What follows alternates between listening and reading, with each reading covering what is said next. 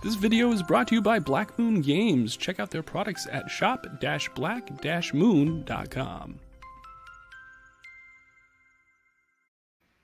Almost five years ago to this day, I reached out to a gentleman on Kickstarter that was putting out an RPG that looked very similar to a, very popular movie that I was a big fan that I'm a big fan of. It Has to do with giant mechs battling giant monsters. That, of course, was Mechas and Monsters by Gallant Knight Games. And the gentleman was Alan Barr. Little did he know, five years later, he'd still be on the show, much to his probably disappointment. But we're very grateful to uh, have him be a part of uh, our friends and our people that we just enjoy so much. So tonight uh, we are going to be talking about Mechas and Monsters Evolved.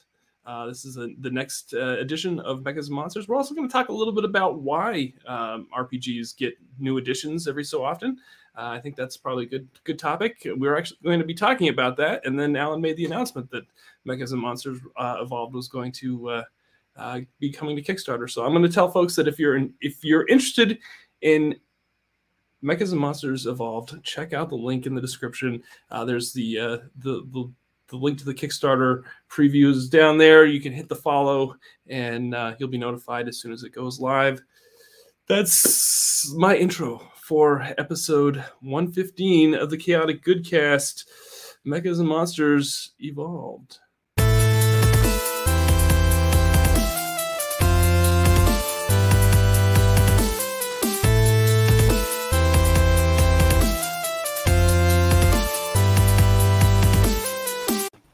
Hey everyone, welcome to the Chaotic Goodcast, our weekly geeky roundtable. I'm your host, Greg Shoot, and with me are my fellow casters, Ben Higgins from Staff Games, Not at quarterstaff games, merely from quarterstaff games this week.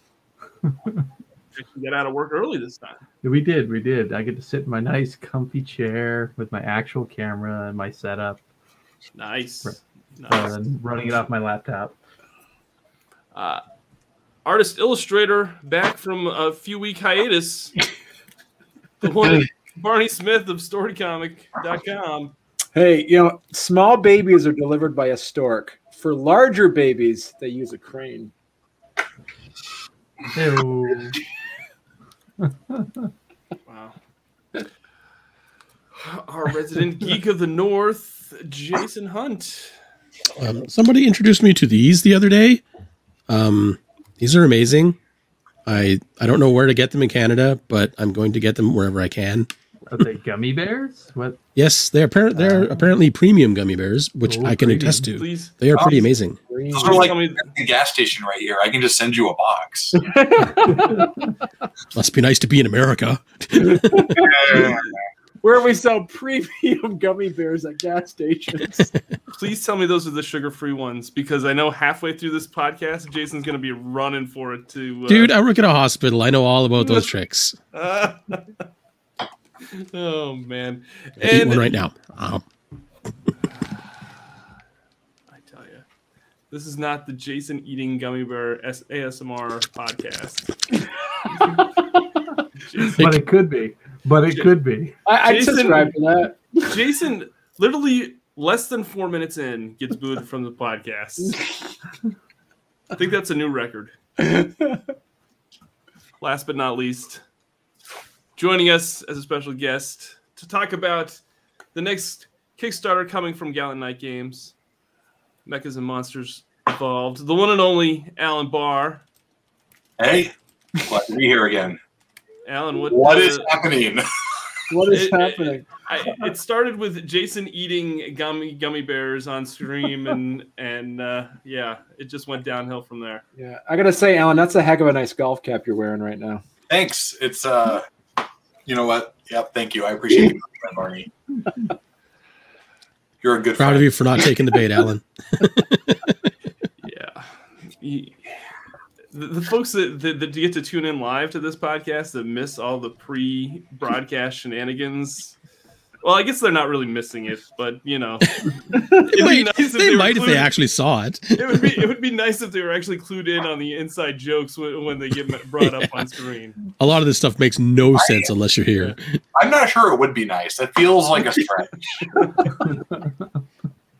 Uh, well, thank you so much to everyone that's uh, joining us. Uh, let us. Uh, I- just want to re- remind every everyone that uh, if you're listening to the audio version of this game of this podcast, you can join us every Monday night live on YouTube. Just uh, it's 9 p.m. Eastern. Just search for Victory Condition Gaming. You can give us a follow, give us a subscribe. You know, we really greatly appreciate it. Uh, we're getting close to 3,400 subscribers, which is awesome. Voice. Thank you so much to everyone that's part of our YouTube community. It's greatly, greatly appreciated.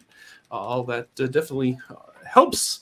And uh, if you enjoy this podcast every week, let, let us know. Put a, put a comment down below, and also, uh, you know, give us a little thumbs up down there, and that that helps us out as well.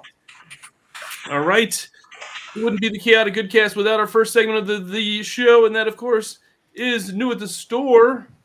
Ben, let me roll your intro for you.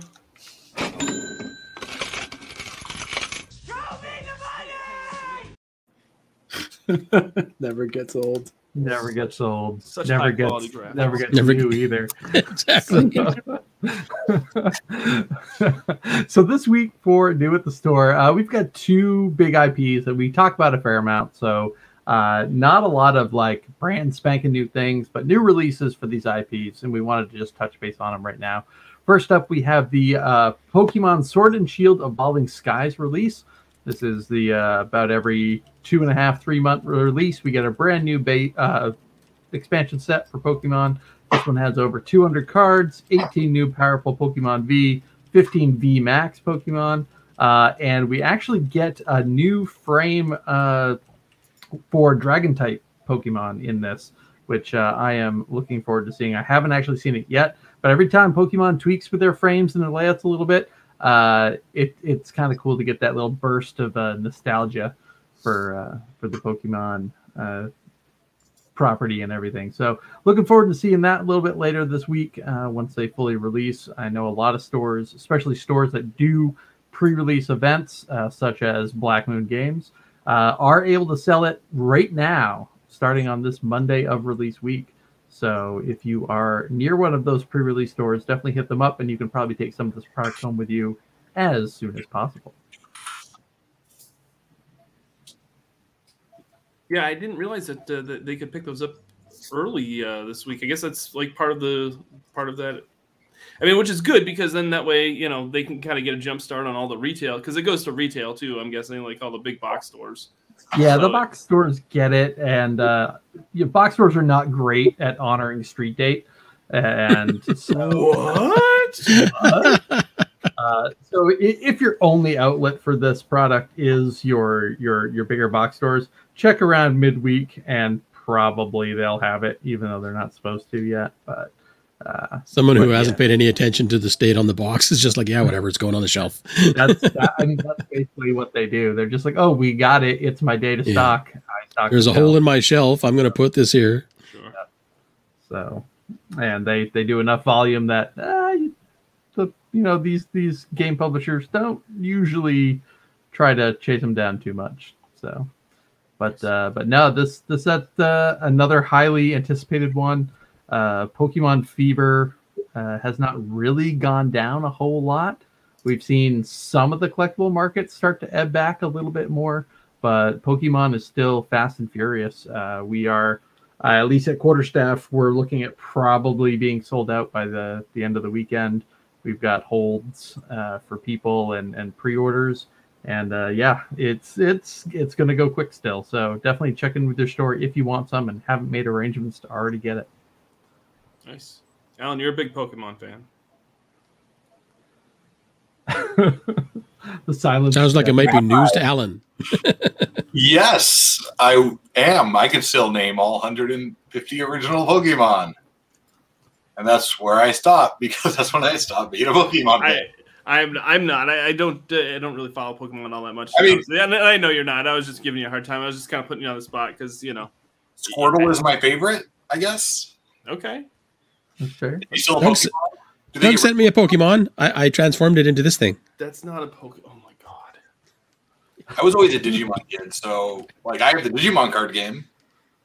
That's, That's going cool. for a lot of money online. Yeah, Yes. they- they Actually, have I a was- whole lot of that. I play I played a fair bit of Digimon actually. Yeah. Nice. Nice. Ben, what else you got for us this week? Uh, so next up is the new release in the uh, D&D Icons of the Realm pre-painted miniature line from WizKids. This is Snowbound. Uh, as you may guess by the title, the, all of these models have some sort of Arctic or snow theme to them. Uh, we've got giants. We've got uh, what else is in here? Uh, we've got polar bears, uh, ice uh, creatures, various uh, whites, specters, and uh, I think there's a werewolf and even some bullywugs in there as well. Which I know bullywugs are a uh, they've kind of seen a resurgence in in D and D Fifth Edition. They get used an awful lot. And then uh, as what uh, we've uh, shown on screen there, there's a giant mammoth with a frost giant riding it, and that is the premium figure uh, that comes uh, to retailers that uh, uh, purchase a certain amount. They're able to get those giant figures as well. So that's uh, that's going to be a fun one for a lot of DMs to spring upon their party. I would like to thank Wizards of the Coast for releasing a Canadian set. I think true. I think uh, us in the Northeast, uh, we kind of uh, can take some of that. You can be sort of Canadian by association. In the northern Midwest, I would like to also take some of that. I feel like we qualify here. Probably the uh, probably the only one who couldn't take any is, is uh, Rodrigo in the chat there. Yeah. Yeah, that's right. That's right. Absolutely. Oh, yeah. Rio is not very snowy.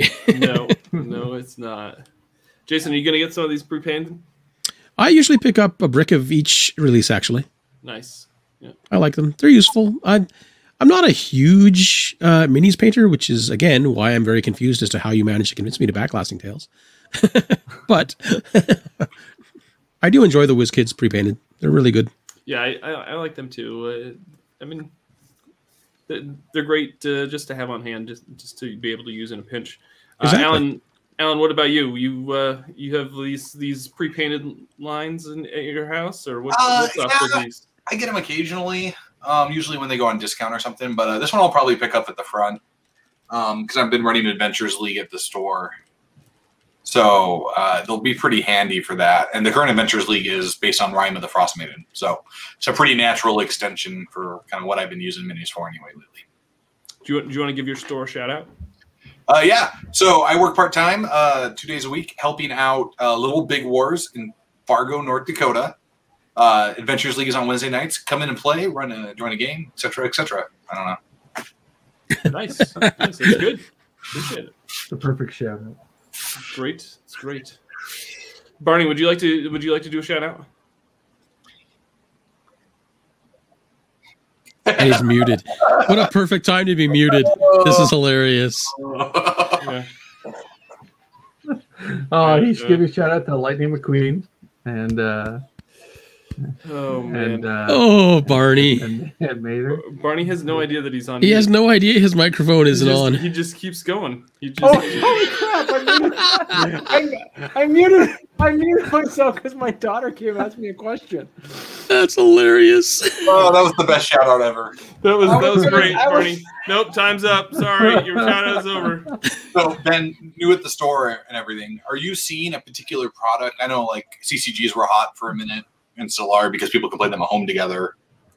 Uh, have you seen a shift back towards more in-store games picking up a resurgence, or are Yeah, to a bit. Uh, we're definitely getting. Uh, we're uh, Quarterstaff is is based in Burlington, Vermont, and Ver- Burlington is very much a college city. And college literally started up uh, about a week ago here, so like we have a ton of new people coming in, and definitely CCGs are are kind of like the it game to play this year. We've done a lot of RPGs to the college crowd as well, but uh, more CCG players in this incoming uh, class. It feels like. Interesting. Interesting. cool? very cool. Very cool. All right, is that that all you got for us this week at this new That's store? uh, those are the two we wanted to hit, and uh, yeah, we'll uh, we'll keep them coming as we roll into uh, convention season here. Very good, very good. Now let's uh, let's get to our featured content, which of course is Mechas and Monsters revised from Gallant Knight Games. I'm trying to find my overlay and I can't find it. There it is, right there. This high quality intro that I do for the featured content. And now, our feature presentation.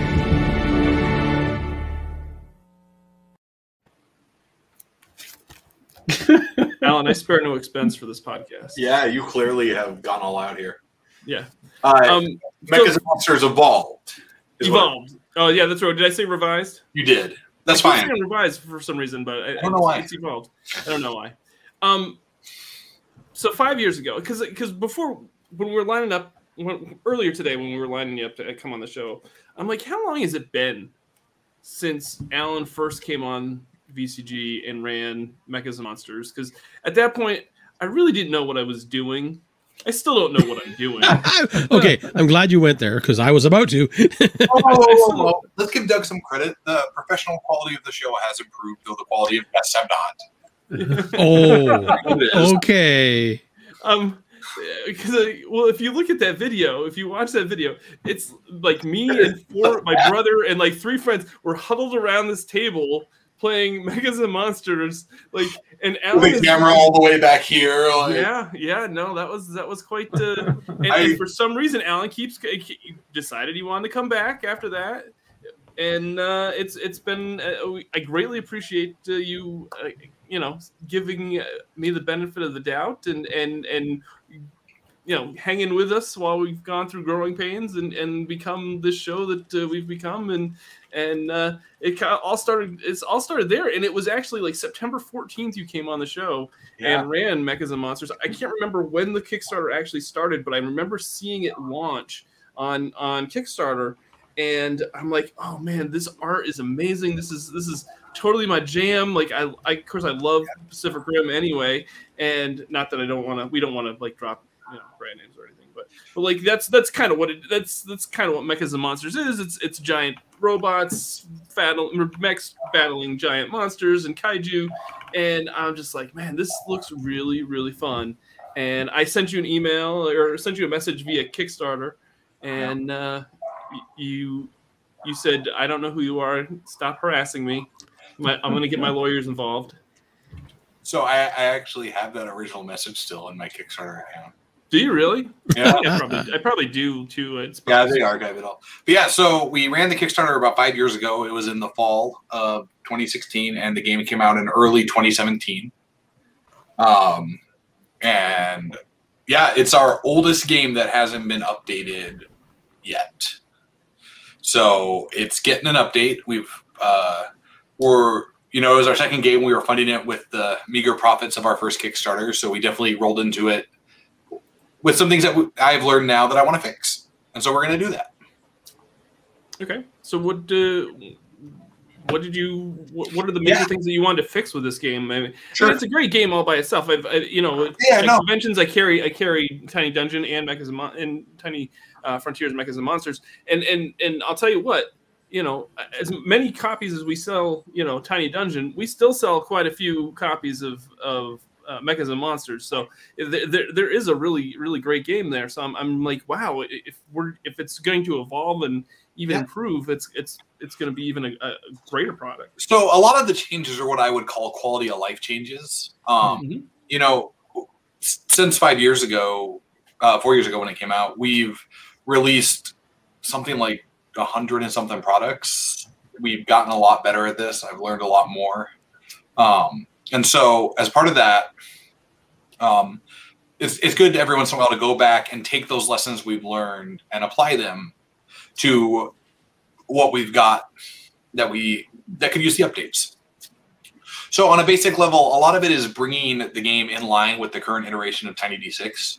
Uh, at the time, we had moved it a little bit from where Tiny Frontiers was, um, and now we, we've kind of unified Tiny D6 a little bit more with a stronger, uh, I'll call it a backbone, a stronger consistency between the game lines. And I want to bring Mechas and Monsters onto that. So a lot of that is just unifying language, uh, clearing up some uh, poorly worded rules interactions, little things like that. Um, we we've tripled the amount of art roughly. Um, we're we we hit. I mean, we use the same artist, so we're keeping the original pieces because they're the same high quality level as the new art. But we've got all new art and all new cover. Um, you know, we we've gotten a lot better at art direction and things like that. So the art's a lot more dynamic or interesting. Um, it's a lot more uh, evocative, I think. Uh, and then you know we've added, and this is my favorite thing we've added. We actually added a campaign to the game, and it's a two part. I'm, I'm going to call it two parts, but it's not two parts in a like a first act, second act fashion. It's two parts in a. You can play the mechas or you can play the kaiju, and you can play both sides with two groups against each other, and they could never know. um, and so these campaigns proceed simultaneously, and it's got this really great macro level game where you know, as the mecha, you're managing the ship, as the kaiju, you're defending the planet, um, and there's some really great uh, mechanics for all that in there. It's a super great campaign. Uh, Sen-Foong Lim and Banana Chan actually wrote it for us as part of this Kickstarter. So that's going to be in the core book, and that's like a thirty thousand word campaign. That's like the size of the rules and then some. So it's a significant portion of the book. Now, are the are the micro settings that uh, you had in the original book are those being brought over into this? No, we're we're doing all the ones, but we're only doing a few. We're doing about five or six. Oh, okay. So they're about double in length, though. We're actually going to double them from where they were in the original book, and then we're uh, we're gonna you know kind of have a few a few less and kind of tighten them down a little bit. So Cool. Cool. Um, so this is going to be a, a much larger book. uh, eh, in the end, it'll probably be roughly the same size. Oh, okay. We've actually trimmed down the word count by cutting some of those micro settings, but by adding the campaign and more art, uh, we've actually managed to probably maintain the page ratio. It's still going through editing; it hasn't been laid out yet, so you know, don't quote me on that. But we're doing our best. Um, but I imagine it'll come out around 200 pages. Wow. That's that's that's a good sized book. Um, the cover art is that going to be about the same as what what it was uh, previously? Or are you kind of updating the whole cover? Are you updating the whole thing? Are you? Would you like to see the new cover art? I would. I would. I mean, I, gentlemen, would would you like to see the new cover art? I have no problem. Look, what? What did you say, Ben? So let me. Uh, So Ben is no longer associated with this podcast. I, I just want to. Uh, so Of course I uh, want to see the art. can you see it? Boom. Wow. That'll be the new cover art. very That is cool. Um, badass. by Tanho Sim, who did all the art inside the book as well. when I first found about out about this, because I remember remember I told you like this, I came into this after this released. When I first saw the art for this, my first thought was Pacific Rim, and then I started reading the book, and I was like, I like the different takes on it inside. Like there's different options Hmm. here. It, can't, it doesn't have to just be Pacific Rim, and that really sucked me in. Uh, Ro- Rodrigo says, "I hope it gets pr- published in Brazil." Well, uh, the PDF will be available everywhere, obviously, as well as print on demand on DriveThruRPG. Um, but you know, with this campaign, uh, stop sharing that. Uh, with this campaign, we're actually the, with the shipping situation in the world, we're actually going to be restricting the offset books to U.S. only, unless something changes dramatically in the next few weeks, probably. And anybody who's international will have to back for a POD code, unfortunately. But you know, it's just too difficult. to- Yeah, it's t- it's tough right now. with- it's, it's functionally impossible. Yeah. I mentioned that to the guys earlier in the in our uh, side chat that we always have on Facebook. I'm starting to see more and more Kickstarters now as they come out. Things that I've been interested in backing are like, sorry, no, no international shipping. We're just not doing it. It's it's too hard. Yeah, it's just too much of a nightmare now. In five years, this is the first Kickstarter we've ever had to restrict that on. Uh, We're gonna. I think we just. I mean, the shipping Tiny Cthulhu. You know, it goes late because of the pandemic and everything, and that just we basically didn't make any money on it because we ended up losing it all in shipping easy, and then some Mm. problem. So so, Alan, the, the question for me is is for me is Yeah. Of course, you, you know you want to update your games and everything, and, and and do you have a a kind of mental benchmark as to wh- when you usually update your games? Like, do you do you is, is it as a as a designer as a publisher? Do you go you know after, after just like two or three years, you're like you know this game isn't really where it was where where where I wanted it to be, you know, or do you wait until like five? Because I think it's it. I can't remember when you updated Tiny Frontiers, but it seemed like it was shorter than that. This one is a little bit longer than than five. You know, this one's going five years. Functionally five years. Tiny Frontiers was closer to two or three because we roll it in as a stretch goal in Tiny Dungeon. Right, right. So do you Um, do you have like a, a ment like as a publisher and as a as a designer, do you have uh like just something in the back of your mind that says, you know what, I, I really want to go back and revisit this game after such so many years just to make sure that it's on par with where I want it to be. Uh, so kind of. Um, Okay. With something like Tiny D6, this is a little different. Yep. Um, because since they're all based on the same rules chassis, when we make a big update to the rules chassis, it's good to go back and update the games. Um, and this sometimes we can do that with just a PDF fix, and you know, and a new print on demand or something. Um, in the case of Mechas and Monsters, though, uh, we had already written it kind of divergent from Tiny D6. So as Tiny D6 has evolved, um, it's it's become farther and farther because we we started here and we're like we're going to put it over here, and then so it's going in a straight line. But Tiny D6 is kind of doing this, and so we've we've diverged farther and farther. So this is partially the new edition is there's a significant reworking of the text in terms of not what's included, but in how, how the book communicates mechanically to be unified with the, especially the later stuff like Tiny Cthulhu or Tiny Supers. Um, so part of that was just looking at that and going, okay, this game is the most divergent. It's the one that needs to be kind of pulled back in to the fold, so to speak. Right. Part of it was, you know, at the time we could only afford like 10 pieces of art for the whole book. Like the art was expensive. We were a small press. Uh, I mean, we're still a small press, but uh, now we're at a place where we can, you know, afford 20 to 25 pieces for the book. We've been able to double and then some, which has been fantastic and really great. So part of it was that, just like a quality of life, like the book will just look better. Sure. Um, part of it is we've gotten better at printing books, so the offset print's going to be a lot nicer than it would have been, you know, five years ago. Uh, stuff like that, you know, there's these little things, and they kind of all add up. Um, Okay. and and being you know totally cynical, part of it's sales. We look at the sales and we go, okay, is it selling well? Okay, well let's. Sometimes a new edition can goose that. Sometimes it's not going to matter, right? Right, right. Um, and uh, that's never the deciding factor. We don't just make a new edition to make money. Um, because one, that's a really silly idea, uh, and it could totally backfire on you. Uh, I, I that's I, it would be a lie to say that's not a thing we think about, but I would say at best it's only ever a tiebreaker in sort of the decision making process. It would never be a major contributing factor, if that makes sense. Sure, that makes sense. And part of it is, you know, now we have big distribution. We have better distribution. I wouldn't say big, but we're bigger than we were. Back. We didn't even have retail distribution when this came out originally. Right. So even though, and so it never went into retail. We never. It was already by the time we had retail distribution, it was two years in our back catalog, and it wasn't worth printing hundred copies even to put into retail because it would have sold really slowly. You know, I think it's in there because our retailer, our retail partner, distributes in conventions, so they have it in their system, and they probably have a few copies for that reason.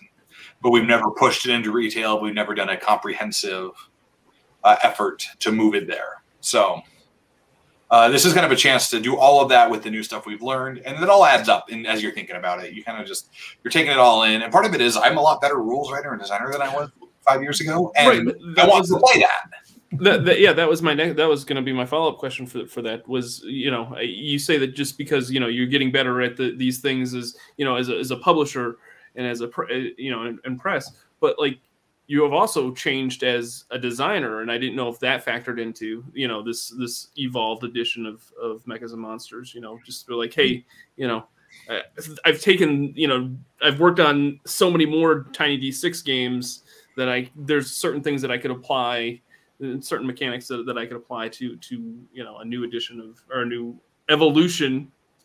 I keep I keep saying I, I if I keep do I say do I keep saying ev- evolved? I can't remember if I keep saying evolved or not. Sorry if I if I don't Right. say it correctly. Um, but uh, yeah, I just didn't. I wasn't quite sure if there was a you know as a designer if there were any reasons why why you kind of uh, you know redo games. Yeah, I mean, as a designer, you always want to put your best foot forward, but I'm very careful as a designer um, to not fall into the "it's got to be perfect" trap. There is there is a point where good is done rather than perfect is done, and so um, I would I never want to go back and redo a game because I'm unhappy, or else I'm redoing all my games forever. uh, because there's always I always find something, no matter what, a book ships and I find something I'm like, I wish I could have changed that mechanic, or I wish I would have written that differently. Um, I've yet to ship a perfect game. What? Uh, probably never will, because that's life. And that's There's always always room for improvement and changes and tweaks. You there's perfect games. I mean, I Ben has a whole store of perfect games. Oh, It's true. Knowing what I've Ben has in his store, I'm gonna I'm gonna go ahead and tell. I mean, I mean, I've got some of the the Gallant Knight uh, game. That's right. there, That's so right. They're they're Yes. they're almost perfect games, I guess. We can we can. Can't quite get you should you should put a little sign above them. almost perfect. Almost perfect, gallant knight. It is almost perfect game for the almost perfect price. Um, Uh, yeah so part of it is that right like we're trying to uh i do think about that i try not to let it be a significant factor because i'm aware that if i were to do that i would be constantly always revising and doing new Sure. additions and that's not healthy but yeah definitely i'm a better designer than i was and i know that and i want to apply that i mean i have games that i released two years ago i'd love to do that too but i know it's not the right time or place for that Uh, Rodrigo has a question in the chat. He says, uh, "Did the players' feedback influence these influence these changes?" absolutely i mean i think i don't think i could say no to that Nice. um, in any way. It's so much better because people talk about it and have given us feedback. You know, on our Patreons, uh, for our Patreon on Gallant Knight Games, uh, patreon.com slash Gallant Knight Games, um, you know, they've seen multiple drafts. They've given me multiple feedback. Some of it we've included, some of it we haven't, unfortunately. Um, and part of that is, you know, my decision as I'm working on the game, what I want it to be versus, you know, what somebody wants in a game is just one person. And to a degree, I'm trying to design for everybody. So not every suggestion is good for the game, right? Right. Some suggestions are only good for your table. And it's hard to know where that is. And I've gotten a lot better at it over the years um, of knowing that line. And with Tiny D6, because I write so much of it, I, I've come, I've gotten to an almost, I want, I'll call it a gut checkpoint where I can look at something and go yes or no almost instinctively because I've spent so much time inside the design space that I know it that well. Um, and sometimes I'm wrong. So it's never a perfect system. But yes, feedback from players and Patreons and everybody who's streamed it, ran it, you know, it's something we're always listening to and looking at, and it's been really helpful. Nice. Uh, do you have any idea, like when uh, when this Kickstarter is is going to approximately go go live for for folks that might be interested in, in Mid September. mid September? Yep. You can sign up now to get notified at the link uh, Doug put down in the description below. Click like and subscribe, and then click the link, and then like and subscribe the Kickstarter page. Absolutely. See what I did there for you? I got this. um, I can I can do Doug's job. Whatever. Absolutely. I mean, any, anybody can do my job. Come on, Alan. Let's be honest. Um, but yeah, so uh, we're aiming for mid September. Um, we're currently in the middle of finalizing some shipping information we want to get squared away, um, and it's taking a little longer. Um, but the Kickstarter page is done. The book is functionally written. Uh, we're just waiting on a few of the micro setting stretch goals we want to include. Um, but yeah, that's kind of where we are. You, you know what would be awesome, Alan? I'm, I'm just looking at the calendar. An actual play in the middle of September. We could do an actual play in the middle of September if you would like to do if you would would like to do that. Well, what were you going to say? Well, I I, I was I wasn't going to just. Uh, I, I was going to probably approach you and, and mention that to you off off broadcast, not on broadcast, and put put you on the spot. But, Folks, uh, if I don't show up on the channel now, you know why. um, but yes, I, I would love to have uh, have an actual play during during Yeah, the uh, during the Kickstarter. Um, you know, we streamed the Mechas and Monsters RPG session on or actual play on VCG September fourteenth of two thousand sixteen. That's a Tuesday, isn't it? it? Is this Tuesday? It would be amazing if it launched on September fourteenth. Four years to the day. Five years to the Five years, day. and and you know what? If you do launch it on that, I'm taking full credit for for the the, the launch. Well, now he can't do it. I know, right? Now it'll be the, now it's the 21st, Doug, no matter what. It'd be like twelve oh one on on the fifteenth. Twelve oh one a.m. yeah. That would I, I I was either you were going to invite me for a stream or you were going to mention the 14th. Those were my two options. Yeah, yeah. So Uh, I'm glad both Yeah. of them came up. Yeah, that'd be fun. Uh, we, we should definitely. Uh, we'll, absolutely. And if Over folks would lo- if, if folks would like to see that, let us know in the comments and and uh, let us know. Uh, put the put put a little thumbs up down below and let us know because we'd love to uh, to to showcase Alan's game yet again because that would be very very cool. Um, so yeah, Barney, do you have any questions for Alan? Oh, Checking to see if you're muted, Barney. I just I was looking to make sure I wasn't muted. Yeah. Um, I, I have to. Well, now it's kind of like to, so- some of the questions have kind of passed, so it'd be just like you know. No, no, Yeah. feel free. Go for it. All right, give me give me a second to remember what I was going to ask you. Sure. More than likely, it was going to be something about Legos. Can you use Lego characters? So actually, you can because the game has rules for a destructible city that you could build with Legos and use on the map rules in the game to knock down. There's something called the devastation gauge, which tracks the damage done to the city and serves as a win or lose condition for every conflict between mechas and kaiju. So it's it's for any listeners out there or viewers that are unfamiliar with your your systems. Is it is it like, um, you know, I, I always go back to my my thing that White Wolf in the sense that's like that's always my reference point for everything else. It's not D and D. Would you be so? Every, are the systems interchangeable, meaning that they can take one of your other tiny things and Yes. kind of play with that as well? Yeah, all the Tiny D6 games run on the same chassis. There are genre specific modifications that you have to account for. Yeah. Um, like, for example, if you were to pull in a Tiny Supers character, they would be just a lot more powerful than the regular Tiny Dungeon character, right? Um, but yeah, absolutely, you could. And it's actually designed to be integrated with Tiny Frontiers Revised, our space opera game. Okay. Nice. I used Actually- um, It actually doesn't even have rules for anything related to pilots or stuff. Like if it says if you want to do that, Tiny Frontiers Revised is the game for people scale level stuff. Hmm. This game is about giant stompy robots and giant stompy monsters. Right. I used mecha and monsters in my Tiny Wastelands campaign. No, there, see, there you go. There was a there was a broken down mecha underneath the uh, town that was causing most of the radiation mutations. It was part of the adventure they went through. They ended up going down into the caves and Nice. fighting through mutants and finding a finding a uh, an old mech broken open with a power core exposed and Right, and and then what you're saying earlier too, Alan, about the the old adage is um, "perfect is the enemy of good." Do you have? Because I also thinking about how like you know White Wolf would come out with their you know like second edition three years after. So when when Mage the Ascension first edition came out, Vampire the second edition came out. So then when Wraith came out, then Werewolf the second edition came out. Do you are you always to kind of go back on what Doug's question was? Are there any of any of your any of your games where you're like this is perfect, I don't need to update it, or do you actually like do you actually have like a time schedule like to have something coming out every every year?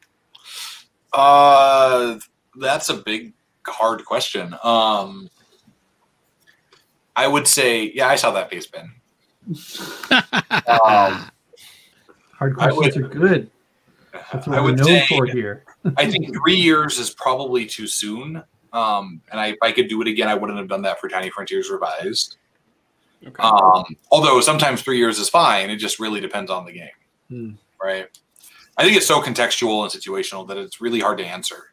Right. Um, I, th- I think you know just just from a, a consumer standpoint, I think updating Tiny Frontiers was needed just because I think it probably it, if you went I, I like like you said you know you're a different designer but I think you know I, I think by the time you got to to mechas and monsters and, and especially once you got to tiny tiny dungeon you kind of knew what was a good like standard for Right. like certain things and and and that one definitely you could definitely tell there was you know that one had probably the largest jump you know to go So I- it wasn't it wasn't really reflective of your other products. So so I think sorry, I don't Yeah. I don't think it was bad to do it when we did it. I, I, don't, I don't regret it per se, but I do think if we had waited a year, it would have been a much stronger Sure. Iteration, right? I think I think we were. I mean, honestly, I think what happened is Tiny Dungeon was doing so well on Kickstarter. I was running out of stretch goal ideas, and that was something I wanted to do, and so we plugged it in.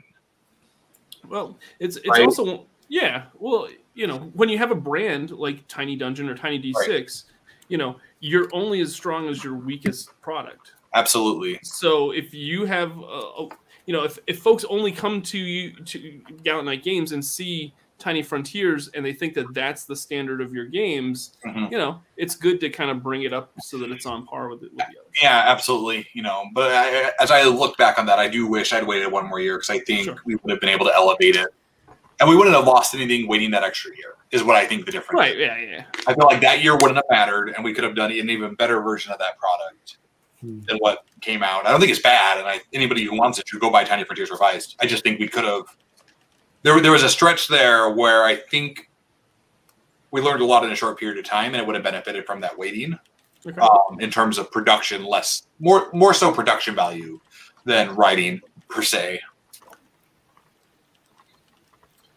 Uh, Rodrigo asks, is it possible that in the future we see a Tiny D6 general handbook? That's a good question. Like I get that since, question we- a lot. since since you have so many Tiny D6 games, No, no, you're not going to do it. You're not going to do a general handbook, huh? Uh, I have no intentions of doing that. I I find the genre books to be stronger in that they are focused, they work better. There's less effort to make the game adapt to all these different edge cases that intersect. Right? Yeah. Um, if I were to cram Frontiers and Supers and Wastelands and Dungeon all into one book, I would have to talk about how the Supers rules intersect with all those books and all these edge cases. I would have to talk about the Starship, right? And all of a sudden, you've created this mess. And I think the ecosystem for the game benefits from each genre book being super focused because it lets you kind of ignore those edge cases that Right. I like honestly so many so few people are going to match those up that making me design for them is almost a waste of time right? True. like- the gm is going to house rule those at their table because it's such a small percentage of the need right? Yep. um and so and, and the art is a lot stronger in a unified genre product and that's a big thing for me is i love unified art. And I, I feel like that would be difficult. But, but what about like you know just kind of like a, a kind of a generalized one like a, a book of like beasts you know like here's how a stat stat for a bear or you know there's things like that I mean, you, you you've got a you basically got a dinosaur bestiary in Tiny Dungeons, so you know. you know that's the thing i get the most complaints about what the tiny the the, the It's gonna be dinosaur fun. bestiary? I get a lot of negative reviews where people are like there were too many dinosaurs. really? Yeah. See, I don't. you know what i'm gonna put that on every yelp review from now on no matter what it is too many dinosaurs Too many dinosaurs. like six micro setting writers pitched me dinosaur related micro settings. So I was like, well, I guess we need a lot of dinosaurs. That's funny. Yeah. I mean, it is pretty neat. I mean, like when you open the book, you, you don't expect don't expect to see a whole bunch of dinosaurs in it. So it is one of those. you open a it's like, Tiny oh Dungeons God, book. Yeah. You're not thinking, hey, let's play some Tiny Dungeons. Why is there a T Rex in my Tiny Dungeon? Which Well, when you I when you think about it, like kobolds, they're they're basically little tiny dinosaurs. Right. Yeah. You Anyway, know, lizard so I- are slightly bigger dinosaurs. I, I- really yeah. Go ahead. it answers Barney question. To answer Barney's question, well, I will not do a generic bestiary because again, too many edge cases. How do mechas and kaiju's interact with regular monsters? Because we treat the hit point scales differently and all that, right? Yeah. You get into a um, Rifts thing. we are working on a tiny dungeon campaign guide that has an expanded bestiary in it. And while it is focused on tiny dungeon, a lot of the advice is geared towards running tiny d6 games in general. So it is focused, but a lot of the advice is general or broad enough that you would benefit from it. When I played my Tiny Wastelands campaign, my guys thought, oh, hey, we found a mech. We're going to see if we can pilot the mech. And I was like, no, Not in, it didn't matter what they tried, how long they tried it for, what they tried to do. No, it doesn't work. It'll never work. Stop trying. Going back to the dinosaur uh, topic, I, I think what you need to do, uh, Alan, is I, I think what you need to do is you need to put out tiny prehistoric prehistoric adventure park, and then that way, you know, people can play like you know Similar but legally distinct from. vi- visitors or you know trainers or uh, owners and, and and while they're you know You know what this is, Doug? This is a micro setting. this is true this is true He doesn't need to write a book about it. What I uh, in gets Tiny- it done. You know, what, what what's that Alan I, I I said, Tiny you you- yeah, do it. Like just like life, uh, you know, gets it done. That that could be the tagline. I'm gonna, I'm gonna write it down. I'm gonna sell it because you know something big to make some money. I'll have to do very little actual writing at this point. So, Have me- you ever written a setting to, because it was uh, a big thing in popular culture? Like I'm wondering, like, have you ever, like, have you ever seen? Holy cow! Like everybody's in love with this thing right now, with this genre, with this particular, you know, niche market. Have you ever written a uh, a setting because of that, or has it just always been your own personal interest? based on the amount I pay myself monthly from Gallant Knight Games, I think we can safely assume I don't pander to popular culture. I could pay myself a lot more if I did. Rodrigo wants to know would it be Tiny The Flintstones? Flintstones. I mean, I made Sounds I, I good. made Beach Patrol like 20 years too late. So what's that tell you? Yeah, there you go. Yeah, I'm not out there like being at the cutting edge of pop culture. If it helps. true. That is that is this is true. Um, I feel like that whole setting was just for Doug anyway. it wasn't, but it ended up that way, and that's why there's It been was a- more. It was a lot of fun. We actually have an updated edition of that coming too. Do you Oh yeah, remember? Yeah, it's called the Summer Barbecue Edition.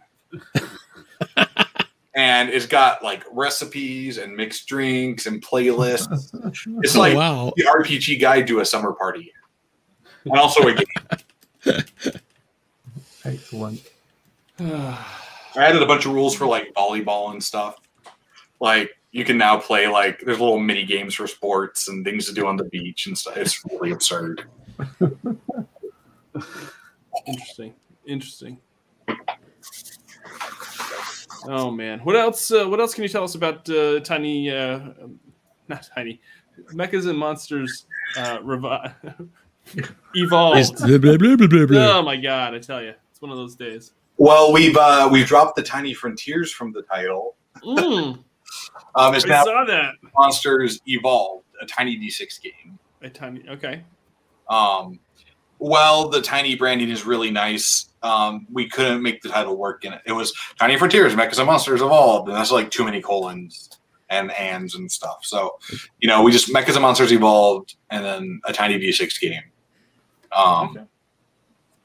and, and it's a stronger title for it. I think it communicates what the game is about. Um, and people who like Tiny like Tiny D6 will be able to find it. They'll know what it is. Um, people who don't might fall in love with Tiny D6. Yeah, I mean that's one thing that we forgot to, to, to mention. If, if folks were interested in the tiny D6 mechanics, so do you want to just kind of give a brief, like kind of like a two second or two Yeah. sales pitch Yeah. as to what the tiny D6 kind of engine is about? Absolutely. So Tiny D6 focuses on accessible gameplay. So it's a rules light, uh, easy to teach, easy to learn, easy to run game.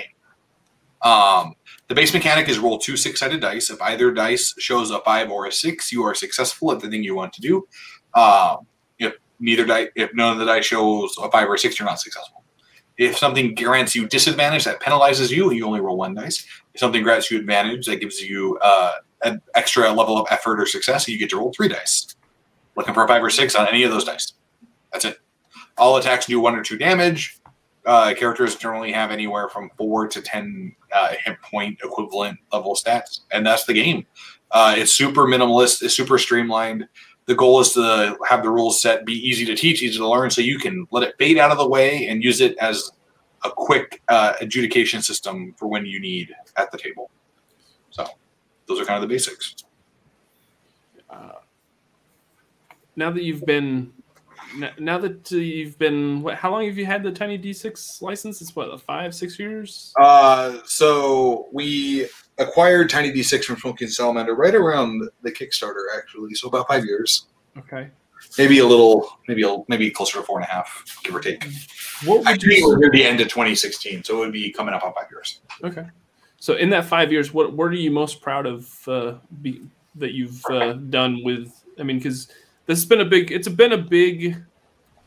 That was a big, you know, acquisition for for Gallant Knight Games. It's it's kind of you know it's kind of It- it brought is- you. It is who we are. Yeah, it, it's kind of put you put you on the map.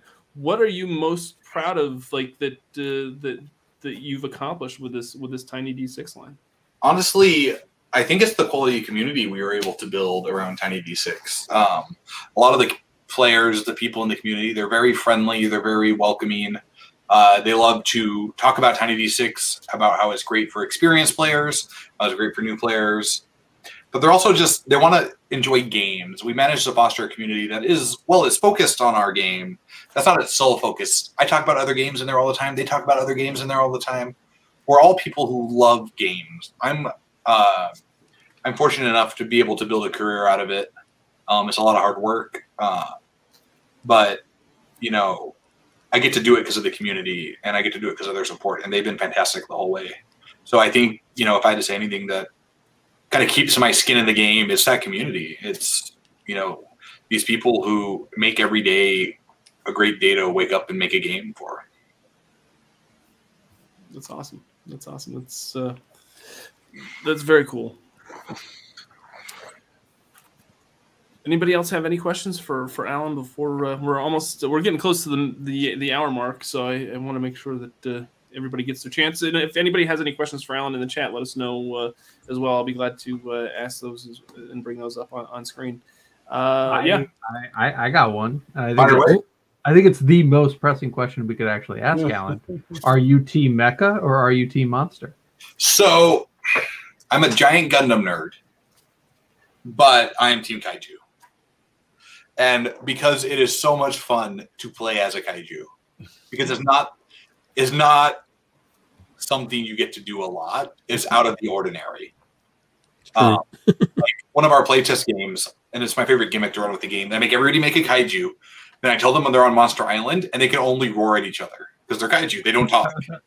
And so I, go, I get this table of players trying to pantomime and roar what they want at each other, and it's such a it's such a paradigm shift that is really freeing and fun. And so I just love kaiju. Were there any rude gestures? Lots. Lots. I'll probably, what- I'll probably do that when I run it for BCG. I won't make everybody roar all the time, but I will probably run a game where you're all kaiju. Yes, oh my god, because that's just so fun. sure, And I ran mechas last time, so we'll do kaiju this time. yeah, okay, that, that works. That works. As much fun as it is to play a giant stompy robot, it would be cool to say, "What are you going to do for your route?" I am going to hawk a loogie on this mech because this is going to burn a hole in it. I was, I was editing the campaign uh, in terms of like rules editing, and there was a line where I was going through it. I was just kind of skimming and doing my edits, and I had to stop and scroll back because it was a line like the kaiju name launches a flaming loogie into the lake, and I had to stop and go, wait. What did they write? I read it. I'm like, okay, that makes sense in kind of context, and moved on. yeah, I mean, don't know if we could call it a loogie, but it's a loogie. But yeah, so right. uh, and I'm a big fan of the old uh, Godzilla, Toho, and Showa Yeah. series era stuff. So, you know, for me, the the kaiju is just it's just a I love like the Monster Island vibe. So, Team Kaiju, Right on. right, right here. Jason, you said that this is the only Mechas and Monsters are, is the only physical book that you don't. it's the only have one of that I don't own physically from Alan's. Yeah, Wow. I have Tiny Frontiers. Uh, I have Mecha and Monsters in PDF. I just don't have it physically. Well, well, now you can get it. Woo! Yeah. I will. Yeah, I will. Very I cool. will for sure. I like having Are my you- little collection of Alan's books. Aw. Are you? Oh, you said you're you're not doing you you're just fulfilling through DriveThruRPG with with this Kickstarter. So for U.S. backers, there will be a hardcover offset. Oh, okay. Yeah. Okay. Um, and because that's what we'll put into retail. I remember when There will be a Alan was So, when Alan was doing Tiny Cthulhu, the first question I asked him was if he was going to do international, and he was you could see it on his face. He was kind of like, I really don't want to, but yeah, we've always been able to make it work, but even shipping something from and I, I live like four hours from the Canadian border. So shipping something from my house to Canada is still like it's getting close to 35, 40 bucks a package. yeah, even I've I've even stopped ordering things from any like if, if I can't get if I can't get it from Amazon, I'm kind of like nah, I'm kind of out because it's just Our books eventually show up. sorry, you're kind of what? Huh? You said you're kind of what? Oh I'm, I'm just like nah, I'm I'm good. No, I'm just I'm not going to do it. Not what you said. You said you were kind of what? Oot. He's oot. oh, He's out. fine, I said it. Fine, I, I'm oot. but it's just like Amazon can they they've got the ridiculous monopoly, so they can make it easy. But like when I try to order from like even like the dice companies and stuff that I used to back and stuff like even Black Oak, I the last Kickstarter that Black Oak did, I was like, oh, Mhm. it's brutal. Like it's going to cost me like twice as much as my pledge to get it shipped to me, and it's just dice. The package doesn't even weigh much. It's just literally just the base shipping cost is absurd for everything. it's yeah. So so we'll have POD for international backers. It'll be the usual at cost DriveThruRPG code. Right. Yep. Um, unfortunately, that's the best we can kind of do in this situation. Any extra offset will be available in our web store. People can buy it, but again, shipping Right. is awful. So Uh, color or black and white are we doing with Tiny Frontiers? oh, full color, All color? Full color? Cool. all color. All the art looks like that cover art I showed you. Awesome. I'm, Like- I'm, I'm going to ask for Ben. Um, is there a retail uh, pledge for uh, on this Kickstarter? Nope. Okay. Ben and Sorry, I. Ben. Sorry, Ben. Just us. Whoa! You didn't have to kick him off that podcast. No, no, no. I, what the hell? if Ben wants a retail pledge, I'll make one for him. That's fine. Oh, if Ben wants. Oh, he doesn't have But headphones. on. every time I get asked for a retail pledge and I make one, the people who ask me never back it. Ben That's would don't- be that person. Ben will do I don't- He knows I don't back ask. I don't ask. But If it makes sense for the, the publisher, they'll do it. the problem is, it's almost never worth the effort. Yeah. Like, I yeah, I, I can't defend that at all. Like- and that's not the publisher. That's not the retailer's fault. Like, I get it, but you know, like they can put the money up. They can get it at the same time as the people who are getting it, and then hope they sell it in their store. That's not great for them to outlay and then hope. Or they can get it in retail after it's been sold to the bulk of the customers who immediately are going to want it. Right? It's a catch twenty two because we couldn't do these games without Kickstarter or crowdfunding. Right. Yeah. Oh, there would be no game at all, but it definitely doesn't help support retailers. So, you know, Ben, I'm always open if you have suggestions on what we can do to make retailers' lives easier. I I with the state of the world and the industry right now, it's almost impossible. So Yeah.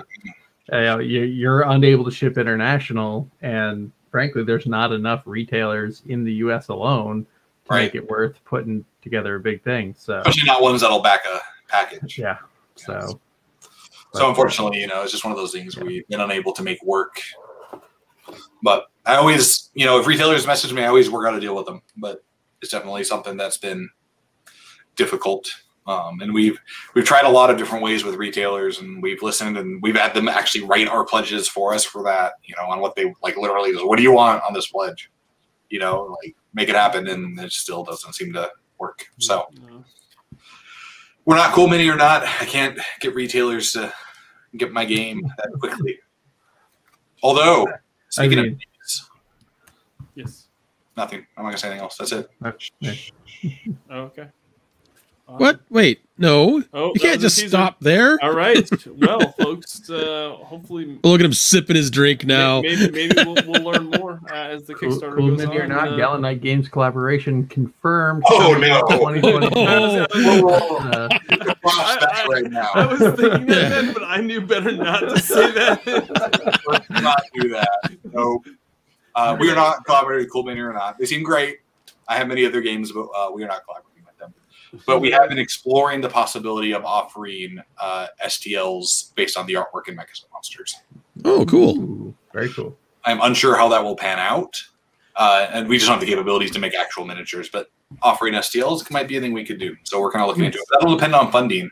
We're asking for a lot more than we've had to ask for in the past because of the rising cost of making a game. So Right. we are kind of swinging for the fences here a little bit, uh, which is a lot. So Honestly, anybody who's really been paying attention to the to the gaming world in the last like two years should understand things aren't getting cheaper.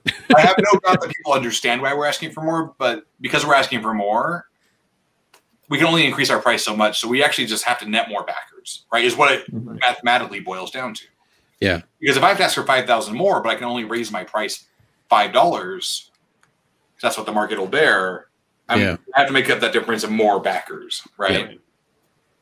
So there's a lot there's a lot to kind of get into and work on there. So uh, if you if you are at all interested in the game, I mean, I'd love it if you would back. I'd love it if you talk about it to your friends. Um, we are swinging for the fences. We, this is the biggest funding goal we've asked for, I think, on any of our Tiny D6 games. really? Uh, uh, well, I mean, it's a hardcover, full color book, True. Yes, full color makes a big difference. Yep. um, and we're we we, we want to do a good job. And I pay, you know, I pay a great rate to people who write for me, ten cents a word. It's one of the best rates in the industry. There are people who pay more, but we've, you know, we paid ten cents a word since I started Gallant Knight Games, um, and I and I pride myself on an ethical wage. Um, and that comes at a cost where we have to ask for more money for our products. So, you know, if you like what we're doing, if you're interested, you know, go to the link below, click to be notified, back in when it goes live, please help us out. Uh, let me let me recommend a new backing tier that you can add. It's called the shoot level. It's where you get two copies of the game, one for your shelf and one to play. I have run that in the past, and people complain at me all day long. what? See, I, I love I love that pledge. I love the, I, love the I fact made that, that because I'm a collector. I always order. yeah. two. That's Um, why I always backed Alan's games for the for the deluxe edition because you get Yeah. the bag, you get a hardcover, you get a softcover. Hardcover is my book for my shelf. Softcover goes in the middle of the table. Right. Well, I will add. point. I will add a two hardcover collect. We're not doing soft mm-hmm. covers. We're not doing the faux leathers. It's just the book. Yeah. Just no. the book. Oh, okay. So I will add a two book pledge for you. Nice. There Okay. you I will actually add the super shoot level if you want, go. where it's fifteen hundred dollars, but I'll fly to your house and run it for you. Oh. Wow. Wow. Oh, okay. I thought it was like super shoot, meaning like we'll deliver soup for you, or you can have Doug shoot. Soup or shoot. No, sorry, Uh, the super hyphen shoot. Uh, well, very cool. I'm very excited to see this uh, Kickstarter hit, and uh, we'll, we'll be rooting for you. And, and uh, Thank first, you. we'll, we'll make sure to, to tell folks uh, all about it once once it's live. Um, Alan, if, if folks want to know more about uh, you and, and all the things that you do at Gallant Knight Games, Yeah. where where should folks go? Where should where should they uh, look to? Um, you can find Gallant Knight Games games. Uh, we are in retail. You can get them from your local game store. They probably don't just have them on the shelf all the time, but they can order them if they want them. Uh, you can find our games on DriveThruRPG under Gallant Knight Games. Our website is www.gallantknightgames.com. Uh, you can find us on Twitter at Gallant K Games. I'm on Twitter at Alan Bahr, and I have a website, alanbahr.net. Very good. I guess that's going to do it. We're over our one minute or one hour. I One should say. minute. Our We're- one minute We're over our, Wow. our- our we talked a hour. lot in 60 seconds. We we caught we kept Jason in check, which was the important goal tonight as we were having the podcast. It was. Me. That was that was the uh, that was the primary goal for this this session. Just you wait until we get to the second part. Jason Jason in check. All right, folks. I want to thank everyone that uh, that joined us. I want to thank the guys uh, on this podcast, and I want to thank Amanda for for keeping uh, moderating in the in the chat uh, as as we were talking. And uh, I want to thank everyone that joined us live, Rodrigo, and uh, let me see here, Rodrigo, Hungry, Frank. Thank you so much. And thank you for to everyone. Uh, Doug Engler, thank you so much for for coming on. John, thank you. Uh, Twisting Curses on, on Twitch, thank you so much for uh, for being a part of this session. Uh, just remind folks that if you'd like to join us every Monday night, you can join us Monday night at 9 p.m. Eastern on YouTube, and uh, we'd love to have you part of our weekly show. And and uh, you can ask questions and participate uh, along with with all of us and the folks that uh, joined us tonight. All right, that's going to do it for this episode, episode 115 of the Chaotic Goodcast. It was chaotic, but it was so good. Could have been more chaotic. We'll see you all next week. Bye now. Let me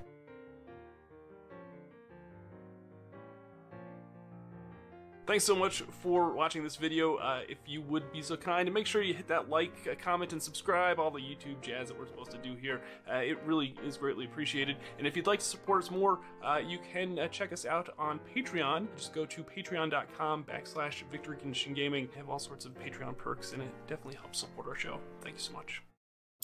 I, I, I know I cut you off there, Jason. I'm sorry. That's fine. I was hoping for it. It's kind of a point. So one of the things I've actually uh, like suggested to people that really want to support smaller uh, publishers is buy two copies of the book and then donate one to a local library because so many libraries now are getting gaming sections. It's actually Yeah. like popping up a lot. Yeah. So Even in the middle of that's- nowhere where I live, we have that. We donate a lot of our books to libraries and charity organizations. Uh, you know, when we uh, like youth homes or uh, youth activity centers, stuff like that. We, I, I, I did it. I did the math one point like a couple of years ago, but it was something like three percent of our books we donated when we got it. Nice. That's great. That's awesome. So out of a thousand books, you know, we were donating thirty to forty. That's awesome. Uh, our local library has a uh, has a kids uh, department, and uh, I know the the gentleman that runs that, and I, I gave him both the Tiny Dungeon and Tiny Oh. Tiny uh, Dungeon Hatchling Edi- edition. We actually I saw him at uh, uh, at, at a convention, and uh, I like called him over. I'm like, come on, come on, come on, come on. I got a couple, couple copies for you. and yeah, just I gave my yeah. copy of Hatchling to a friend of mine at work who has like five kids. Nice. They enjoy the heck out of it. Yeah. That um, stream that you were part of last uh, was it a week ago now, Doug? With uh, with level one, Oh, oh, with level one, yep. did you see what their final tally was? No, no, no, I didn't see what it was. Four thousand one hundred something they made. Was it really? Oh my goodness. That Yeah. was a charity stream with uh, Jason Derulia. Uh, yes, yeah. Ah. The um, uh, at the end at the end of the stream, um, a fellow representing a what the heck kind of a group was it? Uh, he came in and his group donated like fifteen hundred bucks, and then he matched it personally. Wow. So yeah, he pushed them up over four grand. They were over That's the moon, awesome. Good for them. Great. Yeah. And it's all like to uh, to provide gaming supplies for at risk kids and stuff like that. And uh, so, so Yeah, that's that's what- amazing. yeah, they were they were super pumped.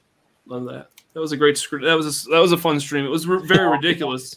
Very very ridiculous. Like I know it's hard to believe that I would be in an actual play that would be ridiculous. That would be ridiculous. Yes, no. I just I was halfway listening when I was watching, and then I heard the Despacito thing, and I was like, "Wait, what? Did I just hear that?" so, so just to let folks know, like halfway through halfway through the stream, uh, Emily, we had to take a little break. We had to do, a little break, and we had to, you know, we everybody had a bio break, and we got something to drink and whatnot. And we came back, and while we were while we were setting up for the second half of it, um, we said I, I gave Emily the task of I said, hey. You're you're an awesome GM. This is the first time you've GM for me. It was it's been terrific. I'm going to tell lots of folks how, how much fun I'm having. I said, but you know what would be really awesome is if you take the, the lyrics to Despacito and work them into the second half of this actual play and make it not obvious that, that you're working them in. If you can make the lyrics of Despacito part of your GMing for the second half, I will literally tell everybody what an amazing GM you are. And she literally, like, right out of the gate, she was like yeah, on point. She was she went line for ham on it. It was amazing. line, line for line and she, and you guys didn't see it on the back end on uh, on the back end here as soon as she would say she would say a line she would be like that's the first line second line third li- like she was like putting it in our faces that like oh i'm working this in and and, and then when she got to despacito and the whole chat just went yeah, we. Were, what wait I was yeah, literally the whole chat was like, huh, "Wait, what? Wait, well, there's like just a screen of what? Huh? Huh? What? What? What? Huh? Huh? What? and then Did I just hear that? everybody realized it, that, that- that's what she was doing it was amazing yep anyway So the No Way Home trailer just dropped. Mm-hmm. oh my! Oh, did it? Really Wasn't it the, the leaked one, right?